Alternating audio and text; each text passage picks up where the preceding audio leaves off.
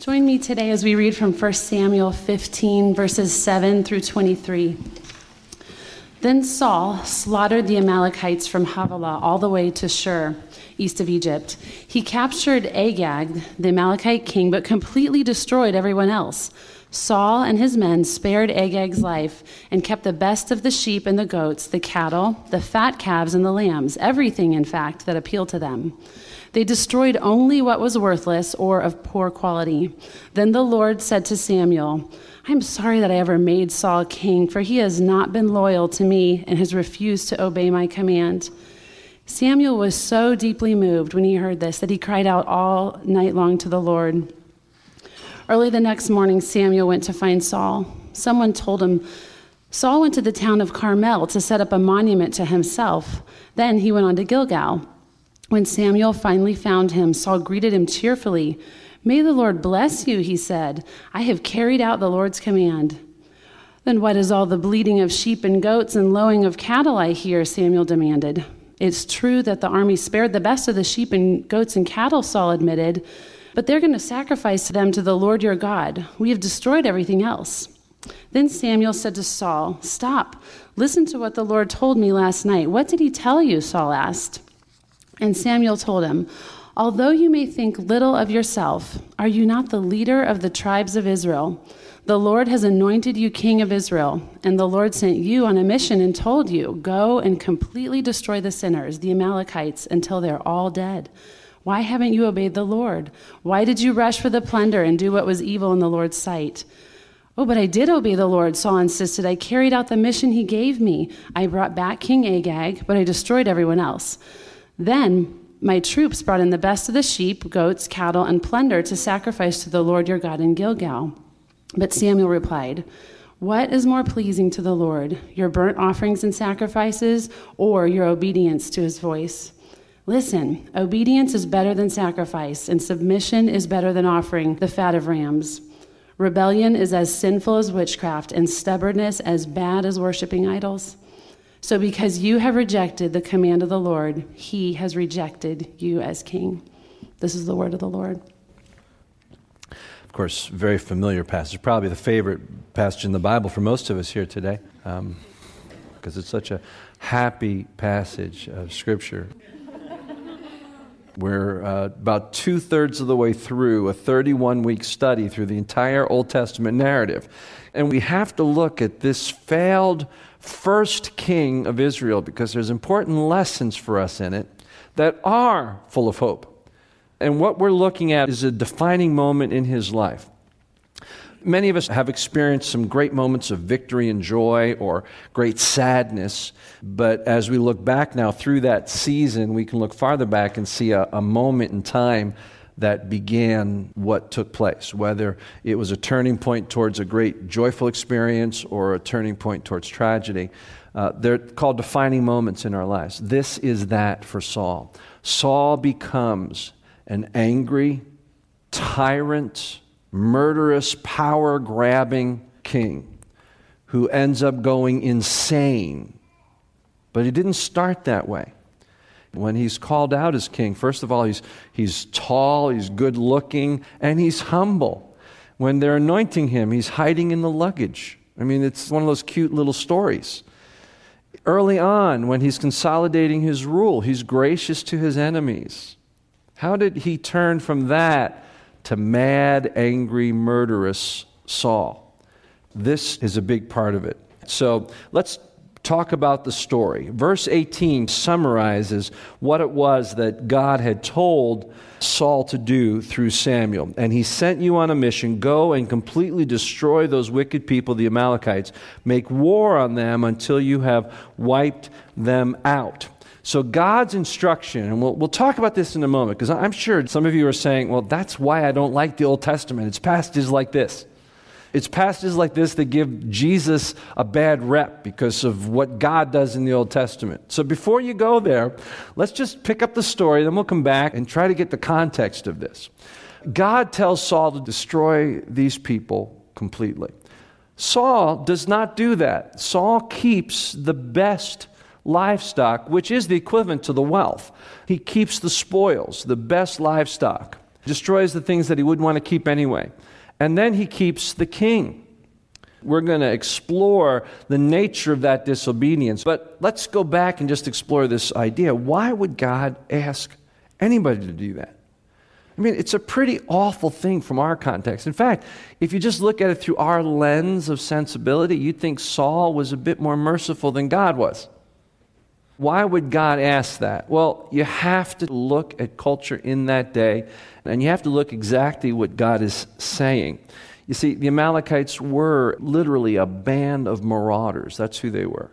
The worst of all people. They had left a wake of devastation. They had destroyed and killed whole cities, just come in and devastated and wiped them out. This was a group of murderers, and God wanted to exact justice. So, why would God ask that even the livestock get destroyed? This is the important point. Sometimes force is essential to combat evil. We don't like that. And we think those that jump into war typically jump in too soon. But sometimes the only way to deal with certain evils is with force. But God has a particular goal in mind when He says that's what's necessary here. He's looking for justice. You see, when most nations go to war, we like to claim it's about truth and justice. But the reality is, when you look back on history, nations go to war really for power and for possessions. God is saying to his people, You are not going to be like that. This is going to be an act of justice alone and you will not profit one cent from it. No slaves, no livestock, no spoils of war. Nothing. I want the people of the world to know this is just about judgment. Nations go to war for power and wealth. That's what the Amalekites were. When the Amalekites went to war, that's exactly why they did it. And God's saying, I will not have my people like that. Saul, in essence, becomes like the Amalekites. We'll explore why he kept the king alive in particular in just a moment. But what Saul does is he acts just like the Amalekites. Now, that's pretty interesting because if you go back a little bit to when the children of Israel asked Samuel to give them a king in 1 Samuel 8, they say, Give us a king who will rule us just like the other nations. So, what Israel was saying was, we don't just want a prophet, Samuel. We want a king just like everyone else. Think about it. What this story shows us is that God actually gave them what they wanted. And God will do that. God will let you have what you want sometimes so that it proves out to be not what you really need. Saul becomes a king just like all the other kingdoms around him. The children of Israel have totally given into the way of doing things, the way of thinking, the way of using force, the way of accumulating wealth of the cultures around us. This was in a time when it was about warfare and bloodshed, but that tendency still exists today. We just do it with checking accounts and, and lawnmowers and stock options and takeovers. See? There's always the looking around at how other people do it and saying, that's how we should do it. And there's always God saying, no, my people do things differently. This is how we're going to do it. This is what's going to set us apart. And so the first thing God does is give Israel what they want. They give him a king who will become exactly the kind of king they want in order for him to then give them the king they truly need. And we'll talk about that next week. So, as a result of this, God rejects Saul. Now, how could Saul do this? What was the root cause under it? We've explained what he did. How do we do that? When we do that, when we find ourselves making decisions that actually are contrary to how God wants us to act, but at the time they seem perfectly fine, and we know stories of people who start down a track that leads them to ruin. I want to show you the root cause of this, and it's, it's really seen in verse 19 and 20. This is midway through the conversation. Samuel says, Why did you not obey the Lord? Why did you pounce on the plunder and do evil in the eyes of the Lord? But I did obey the Lord, Saul said. I went on the mission the Lord assigned me. I completely destroyed the Amalekites and brought back Agag, their king. What had God told them to do? Destroy everything. What did he do? He kept the spoils and the king alive for a purpose we'll explain in just a couple minutes. And yet he stands in front of Samuel and says, I did obey the Lord. And there is one of the root causes for our penchant as human beings to make decisions that can move us in a disastrous way. We convince ourselves that we're not doing it. It's what Tim Keller calls an almost unlimited capacity for self deception. We all struggle with it. And it's at the heart of all decisions that start us down this path. I, I just want to read a quote uh, that I found with Tim Keller in a sermon he did on this very passage. The human heart has an almost unlimited capacity to hide the truth from itself if it's too painful to face. Think about that. The human heart has an almost unlimited capacity to hide the truth from itself if it's too painful to face. It's possible to hear, but not really hear. It's possible to know something and yet not know it because we don't want to know it. Self deception is not the most terrible thing we do, but it is the reason we do the most terrible things. We need to understand this capacity in all of us. We can justify things that we know are wrong. We can not know things because we choose not to know them. We can know something and yet smother our conscience of it. And this is one reason that otherwise decent people can do indecent things. You know, but you don't want to know. And so you don't know. Let me give you just a few examples of this. Years ago, before there were GPS systems, which means nobody should ever get lost, back when there were no GPS, one of the common jokes was how guys were so stubborn about being lost. How many of you remember those days? Guys driving, and the, typically a wife says, We're lost. I'm not lost. Or when you're driving your car and it's making a bad noise and you turn the music up. I know it, but I don't want to know it, so I don't know it. Here's one a gifted athlete, father's prized son, but yet the son is constantly getting in trouble at each school he goes to because his classmates call him a thief. And what the father does is come in and deny aggressively my son is no thief. He's a victim. You're jealous of him. And that father will fight and blame the school and head off mad and put his gifted athlete son in another school. But at home, the father keeps everything locked up. You know, but you don't want to know, so you don't know. In World War II, the very first town that the Allied forces came to where they discovered a concentration camp was the, the city of Ohrdruf. There was a village, and there was a concentration camp, and they had slaughtered tens of thousands of Jewish people there. And in their haste, as the Allies were coming, the German forces tried to dig up the mass graves and the piles of bodies and burn them, but they didn't finish. The Allies came and saw this, this, this horrible atrocity that had taken place. George Patton, Iron Guts Patton, sees the scene and immediately throws up. He goes to the village and confronts the people who were in the village about whether or not they knew. And they said, We didn't know. We didn't know. He said, I don't know if you didn't know, but you're going to help us bury these people in individual graves. When that was done, the mayor and his wife hung themselves, and the note that they left said this We didn't know, but we did know. We didn't know, but we did know. That same mechanism that enables people to become complicit with that evil keeps you and me from admitting we're lost, from admitting that the car needs to be worked on, from admitting that not only our kids have a problem that needs to be dealt with, but maybe our marriage does. From admitting that there's something wrong with our body and we need to go see a doctor. That same mechanism can allow decent people to contribute to indecent things simply by turning away and allowing the evil to continue. We know, but we don't want to know. So we don't know.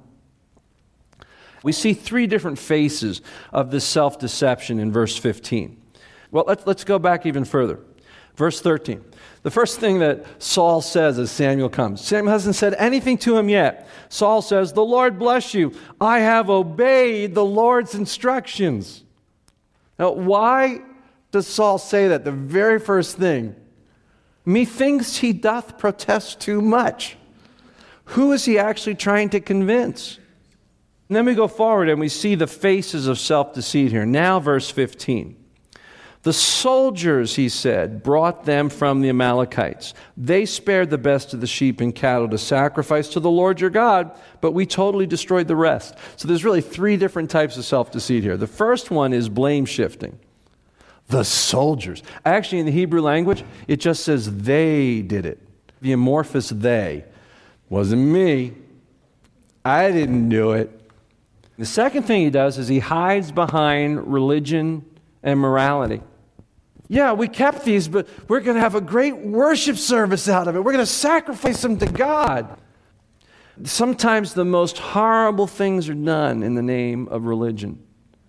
We see that happening all over the world today, don't we?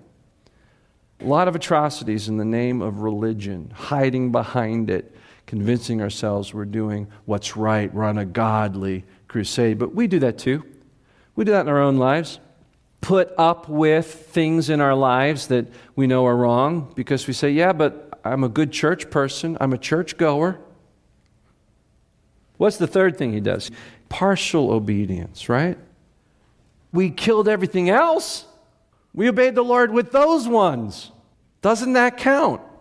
I'm thinking of Miracle Max for some reason from uh, Princess Bride. He's not dead, he's only mostly dead. Dead is dead. And disobedience is disobedience.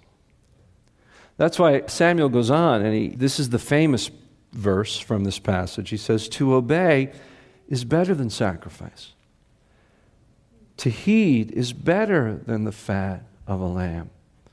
See, we all play that game. We all need to identify this mechanism in ourselves. What's the solution to that? I do believe, as Keller says, that our capacity to delude ourselves is nearly infinite. We all live with a myth about ourselves. We can't permit ourselves to look at what's painful in us. And that's where our self deceit kicks in the things that are most painful for us to admit about ourselves in a specific circumstance or about our very person, our being. Those are the things that we are most deceptive. I would go farther to say that the people who lie the best to other people are really good at lying to themselves first. How do we free ourselves from this? What we're going to do is look at Saul's particular condition, why certain things were particularly painful for him to deal with. And it's found in verse 17. Just quickly. Samuel said, Although you were once small in your own eyes, did you not become the head of the tribes of Israel? The Lord anointed you king over Israel. Remember, we went back just a few minutes ago to Saul at his inauguration? He was small in his own eyes. He didn't think he was up for the task. He was hiding in the luggage when he should have been standing claiming his crown. Small in his own eyes. And Samuel still calls that out of him. You still don't understand who you are. You're still trying to justify yourself because you think you're too small. You're trying to prove your value and your worth when God's given you value. God's given you worth. God's anointed you and made you king over Israel. Don't you understand? You don't need to be proving yourself. But what's he doing? He's building a monument to his greatness. Saul has gone to Carmel. There he has set up a monument in his own honor, has turned on and gone on to Gilgal. He's building a monument for himself. That ought to make me bigger. He's acquiring the spoils of war, he's amassing wealth. And you know why he kept the king? Because that's what you did when you wanted to prove that you were an emperor. You kept kings on a leash. That was a power play. See? He's trying to prove his value. And so, therefore, he can't face this as a failure because all that he's done here is to increase that myth he's created about himself. When all along, he already had significance, he already had his worth. He was looking for it in the wrong place. And that's exactly what you and I are like. The things you and I are most unwilling to admit about ourselves are the things that threaten where we find our worth. The myth or the story we've created about ourselves and who we are that allow us to feel noble and valued and worthy.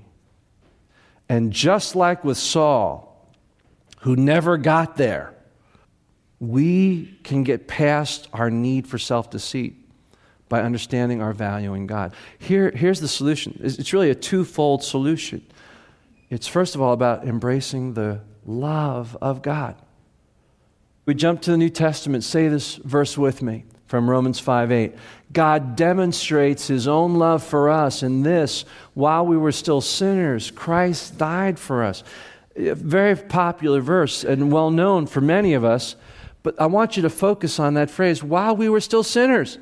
God's love is ours not because we've earned it, He just loves us. And when I know I'm infinitely loved, I don't have to pretend. I don't have to hide. I don't have to deceive myself. When God knows so much of me and still loves me, I can drop the pretense. Two sides of the same coin. The first is the love of God, the second is because of God's love and because of Christ's death, the grace of God. Both verses from the powerful book of Romans given us by the Apostle Paul. Let's say this There is now no condemnation for those who are in Christ Jesus. I love that verse because God is not my judge any longer, but my Father. In fact, Paul says in the book of Romans, we call him Abba, Daddy, because now it's intimate family. I'm His. I'm His. Even my current sin is covered by Christ. That's not to say I shouldn't try to outgrow it, but the point is I don't have to hide it.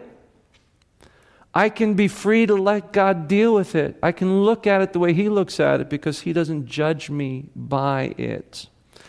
I think it was probably 10, 12 years ago, I, I went through a period of a, a new level of discovery about myself and about the spiritual journey, when I began to allow myself to look at some of my personal myths.